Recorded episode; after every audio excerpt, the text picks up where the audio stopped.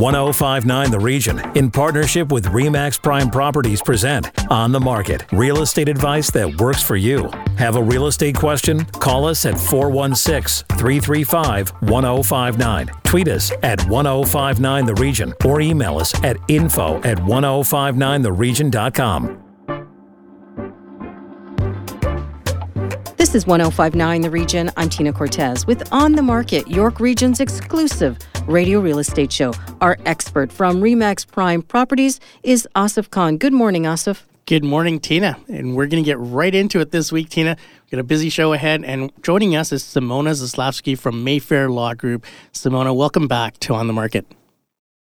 Thank you, Asif, and hello, Tina. So much going on with tenants, isn't there? Uh, we wanted to get your opinion on a, a story that came out earlier this month about a landlord suing their tenant and the City of Toronto and Airbnb for something that the tenant did. Tell us a little bit more about this story. There has been so much happening, actually, specifically about Airbnb, and this is a really interesting story. Uh, the landlord in Toronto is suing, like you said, the tenants, the City of Toronto and Airbnb for one point six million dollars. And the issue is, is that in, I believe it was July first, twenty twenty-two, the landlord rented it out to these two tenants, and the tenants had in return listed the property on Airbnb as if it was their own, and they rented it out over thirty times. Wow. Yeah. That's so shocking. So, Yeah, no, they they profited. They profited big time uh, from a property that was not theirs. And beyond that, it's against the condo corporation rules for them to have done it. So the landlord is kind of sitting here saying, where was everybody looking when this was happening? Because when you do this, you apply to the City of Toronto for a government document. It's a short-term rental. So they issued it to these two people who are not the owners. Then Airbnb went ahead and listed it on their website, and they profited as well, just as much. So the landlord's the only one who really didn't benefit. Now, would Airbnb know that this condo, this property was being basically sublet, or would they assume that the tenants were the owners? Is there any sort of safeguard or, or checks that way that should be happening or maybe didn't happen in this case? So interesting enough, Airbnb... The question is, with Airbnb, how do they really screen who the landlords are? Mm-hmm. Is it enough that they got this City of Toronto government document that assumed these were the landlords and just went with it, right? And they were advised of this in March. The landlord had advised Airbnb, hey, this is my place, and they did not take it down. And then when the city responded to the landlord saying, well, you know, the landlord said, what's the problem? Why did you rent this? Why did you issue this to the tenants?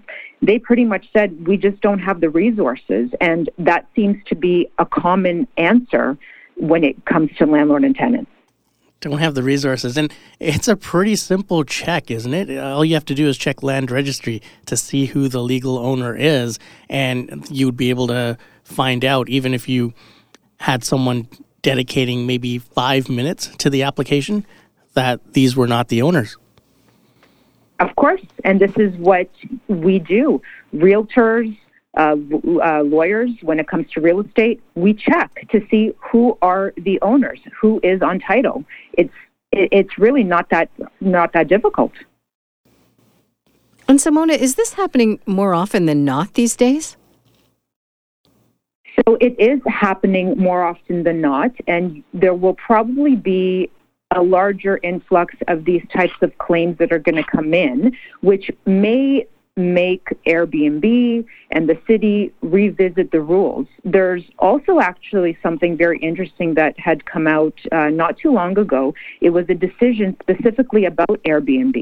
And usually when you look at who is a tenant, who is not, anybody who stays for over twenty-eight days in the Residential Tenancies Act is supposed to be considered a tenant. But a recent decision came out from the Landlord and Tenant Board saying that long-term Airbnb guests are not going to be covered under the Ontario legislation for the Residential Tenancies Act. So this is something new. These are there's a lot of new stuff that's coming out, decisions and claims that may start changing, you know, the environment and the structure of how things are being done for Airbnb specifically. And Simona, most tenants will have tenant insurance, which doesn't really cover much except for their belongings. What would have happened if there was a fire with one of these Airbnb clients being in the place, or theft or anything like that? What would happen in terms of liability? That would be falling under the landlord's insurance, because they would be required to have insurance for their unit specifically. Can you can you take a guess here? Where do you think the court is going to land on on this case, and what do you think the decision might be?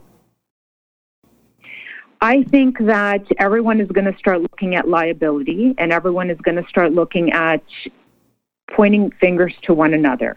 So the city is blaming the condo, specifically the property managers, and Airbnb is, of course, going to blame the city. So it, it will be in the courts for quite some time, in my opinion. It will be in there for a couple of years. What will come out of it? I mean, we can really guess, but I think the landscape of how screening of Airbnb tenants and landlords happen will change. And would there be a, a fraudulent case here that the landlord could go to the police because the tenants misrepresented themselves as landlords? And would the Airbnb company be involved in that fraudulent case because they benefited from the proceeds of that fraudulent activity? Possibly. That's possibly part of the issued statement of claim. We haven't had a chance to actually read the statement of claim, nor has there been any defenses put in yet from any of the defendants. But that is definitely an avenue that could happen, yes. And just switching gears a bit here, Simona, what's happening at the Landlord Tenant Board? Um, is there still a backlog there, and is that causing, you know, obviously other issues uh, these days in terms of situations for landlords and tenants? Unfortunately, today, nothing has changed. Oh. The backlogs are still at six to eight months in terms of hearings, um, orders. N- nothing is different uh, today as we speak. And with that being said, Simona, how would this situation fall under the L T B? Are, are the landlords able to evict these tenants because of the fraudulent activity, or do they also have to go through the, the channels that the L T B has set out? Specifically, I'm not sure what happened in this case, whether these two tenants are still living there or not. The article alludes to them not being there anymore, but this would be something that the landlord would have to apply to the board and wait her turn like everybody else, unfortunately. What's your message for landlords and tenants right now, just considering the current climate? I will always stick by the same thing. Talk to each other, be involved. I'm not going to assume that this landlord and those tenants didn't speak to each other for X amount of months, but I always advocate the same thing. Keep an open relationship, keep an honest relationship, keep in touch, check in every couple of months. Uh, that's the only way to have full disclosure on both sides at all times. If the landlord had checked in, maybe she would have known. Who knows? Really, who knows? But I always say the same thing. Keep an open line of communication and make sure both parties are present in each other's lives, because that's really how it is. You are you're a part of each other's lives. Hmm. And we saw a few weeks ago the interest rates went up again, which is putting a lot more pressure on landlords, especially when the tenants aren't paying or if the tenants are refusing to leave. Is there any relief in sight? Do you see that this situation is going to get better with the delays at the L T B, or is it pretty stagnant or getting worse? The situation is pretty stagnant. Nothing has really changed today. I actually got a phone call this morning from a tenant who was advised that he would have to be leaving the house because the landlord is looking to move in himself. And there are two tenants in the basement unit specifically. And the other tenant who lives there was sent a text message advised that he is going to be moving into a new room and the landlord's going to be renovating another room to obviously re-rent it for more money because things are getting more expensive. Now, obviously, he's lied about why he's getting rid of one of the tenants, and that is a big no-no, and we're going to unfortunately have to be fighting for the tenant at the board because we represent both landlords and tenants. But this is a reason of why landlords, not a right reason, but this is what it's made them do. They they have to pay out of their own pockets. They're becoming desperate, so they're kind of ignoring the rules. Mm. And some of our, our landlords and tenants that are listening right now need more information or need your help. How do they get a hold of you? We can be reached at uh, w w w dot mayfair law group dot com or on our Instagram page. Just send me a D M, and consultations are always free. I try to do everything I can for landlords and tenants to avoid paying anything out of pocket. Thanks so much for joining us, and we look forward to having you on again. Thanks, guys. Always a pleasure.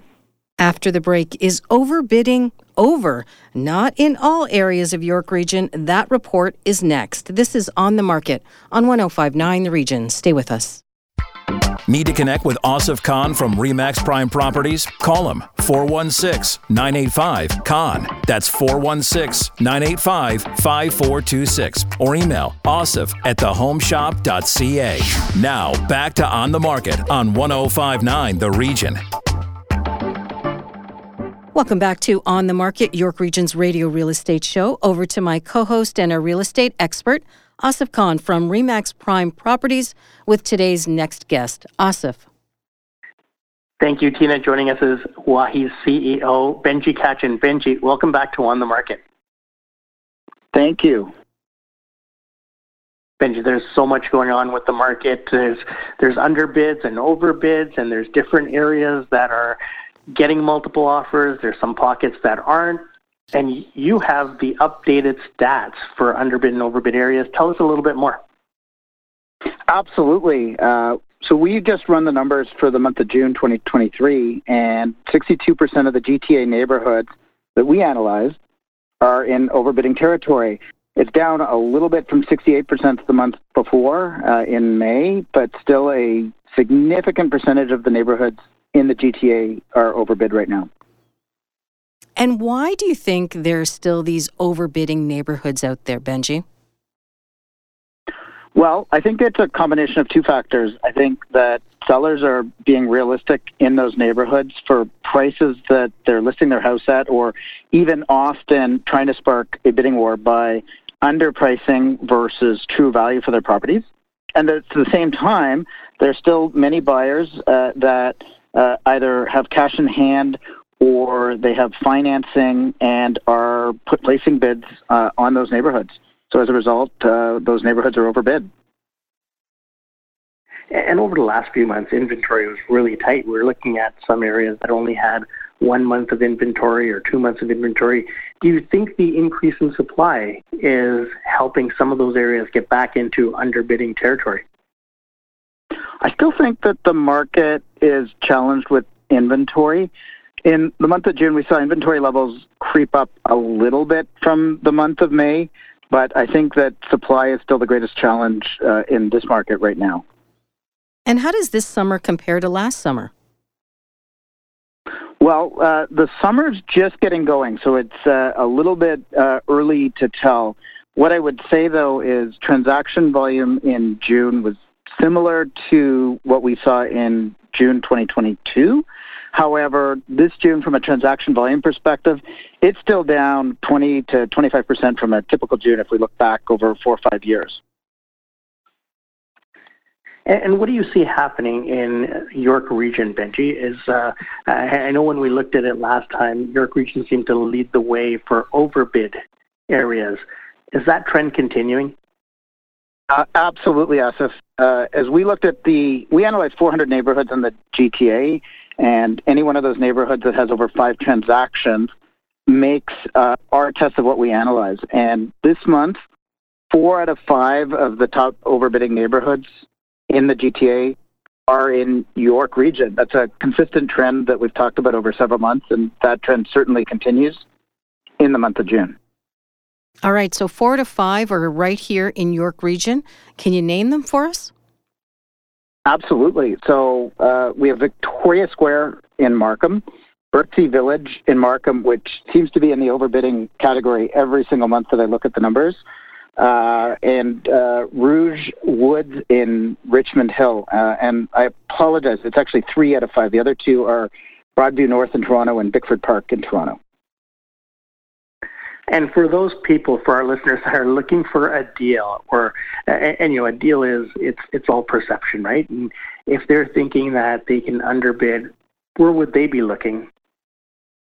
Well, the top underbid neighborhoods that we're seeing, I wouldn't necessarily call them neighborhoods with the biggest deal, as the median sold price in all five of those neighborhoods is over two million dollars, but those are the neighborhoods either in central Toronto or uh, in Oakville, or there's actually one that continues to be uh, in York region, which is uh, the King region or King City.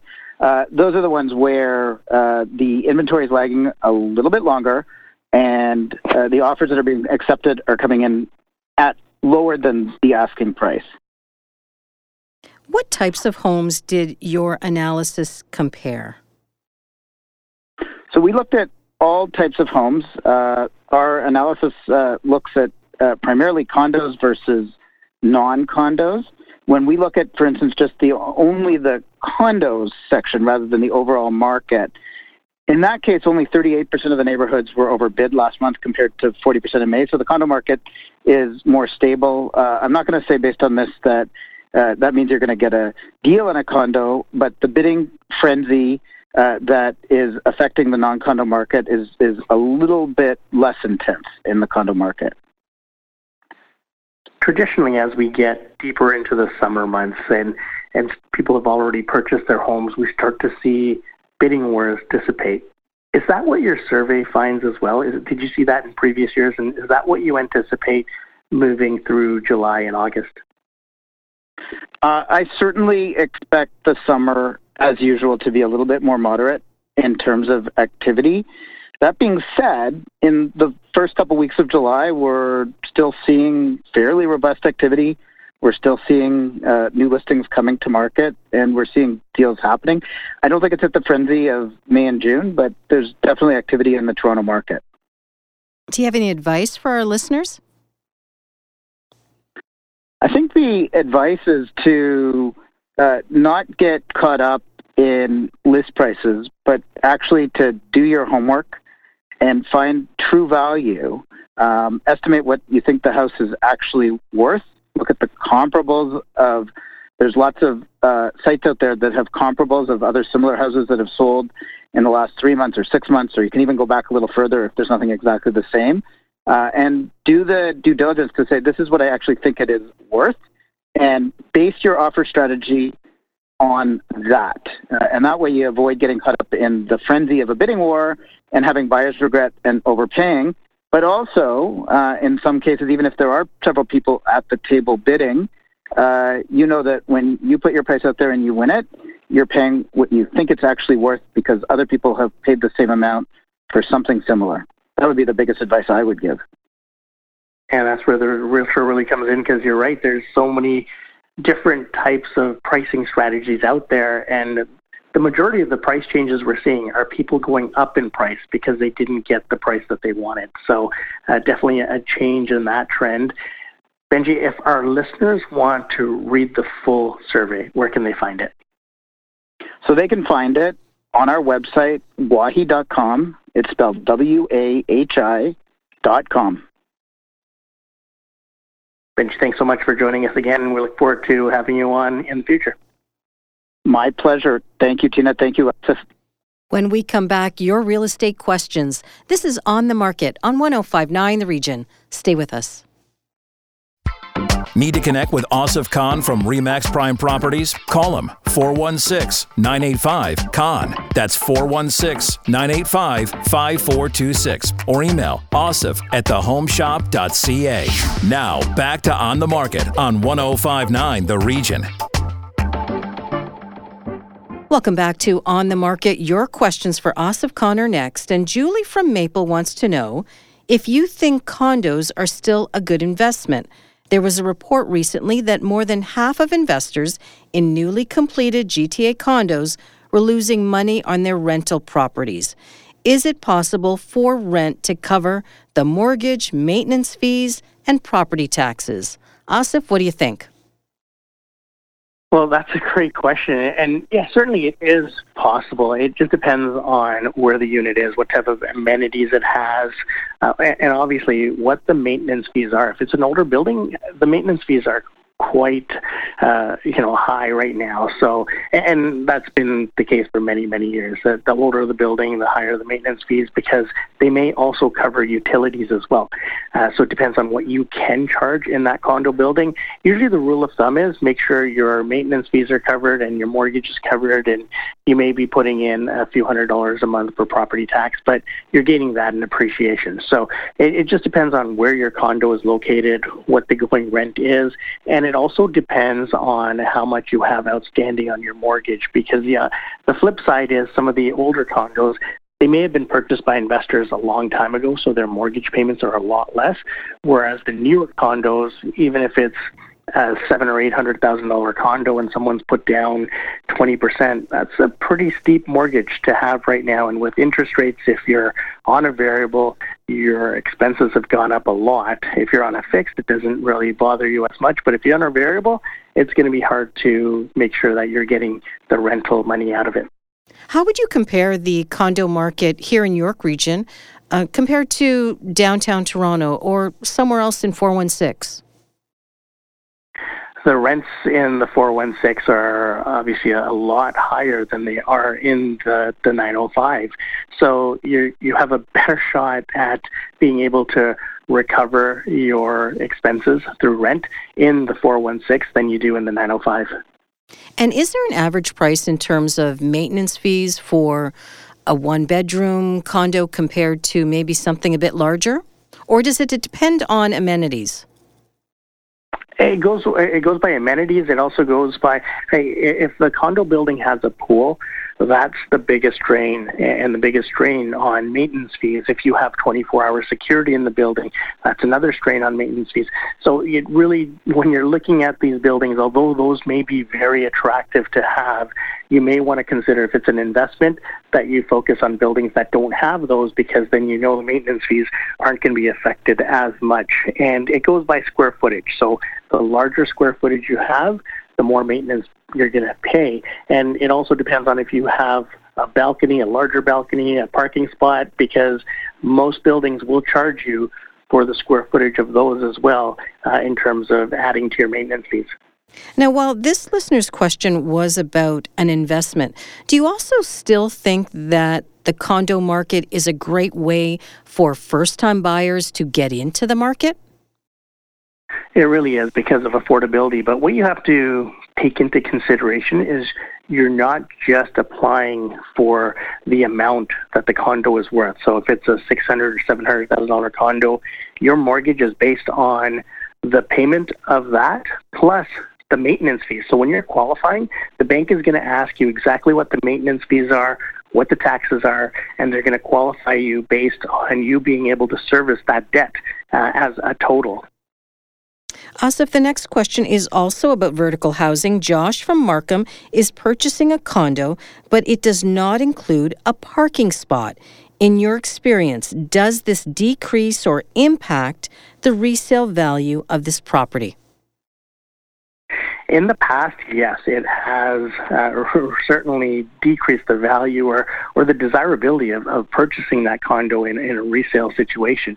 However, now condos aren't even building the, the number of parking spots for units they have, because a lot of people don't have parking spots. Some condo buildings will also offer a zip car service where you can rent it for the day. So there's a lot more, because of transit being a little bit better right now, there's a lot more opportunity for people to purchase a condo without a parking spot when they're when, when they are getting into the game. And also the desirability hasn't gone down as much, Uh, especially in the downtown core, because everyone relies on transit. And, and even people that do have a parking spot, sometimes they end up renting it out to someone else in the building because their tenant doesn't have a car. So it's a little bit different than it was back in the day, but certainly does add value if you do have a parking spot. So it sounds like it depends on where your condo is located. It really does. If you're going to be uh, deep into the nine oh five where people will rely on a car, then you're going to want to have a parking spot. But in the four one six, a lot of people purchase condos from the builders without a parking spot. And and parking spots are expensive now. It's not the uh, twenty-five thousand dollars or thirty-five thousand dollars outlay that you have when you're purchasing a condo. Some parking spots could go as high as one hundred thousand dollars or one hundred twenty thousand dollars. Are you kidding? No. Wow. That's that's shocking. I was speaking you know, to someone what, in Alberta. Yeah. And, yeah, I was speaking to someone in Alberta, and they said, uh, you know, you can get a condo for about one hundred fifty thousand dollars. I said, there's some parking spots that rival that in Toronto, and they were blown away. And what is a reaction then? You know, because I'm shocked by that number, but I'm sure your clients must be in the same boat thinking, I can't believe that, a parking spot for six figures? Yeah, and you know, the, the average right now, I think in Toronto would probably be about seventy-five thousand dollars or eighty thousand dollars for a parking spot. So uh, the higher end buildings are commanding one hundred thousand dollars. I know there's one building that was one hundred twenty thousand dollars, but other than that, even in the nine oh five, you would be able to get a parking spot for twenty-five thousand dollars or thirty-five thousand dollars, and now we're up to about sixty thousand dollars or sixty-five thousand dollars in the nine oh five. So it's uh, it's creeping up there. Uh, they know that they're trying to keep their Uh, prices down for the condos, but if people want to purchase upgrades or parking spots, that's where they're getting some extra money. As a reminder, if you have questions for On the Market, send your email to info at ten fifty-nine the region dot com. But Asif, the best way for our listeners to contact and follow you on social media these days? They can get me on Twitter at REMAX All-Star, or they can text me at four one six, nine eight five, five four two six. If you missed any part of our show, go to ten fifty-nine the region dot com or wherever you get your favorite podcasts, including Apple Podcasts, Spotify, Google Podcasts, Amazon Music, and Audible. I'm Tina Cortez. Thank you for listening. Need to connect with Asif Khan from REMAX Prime Properties? Call him, four one six, nine eight five, Khan. That's four one six, nine eight five, five four two six. Or email asif at the home shop dot c a.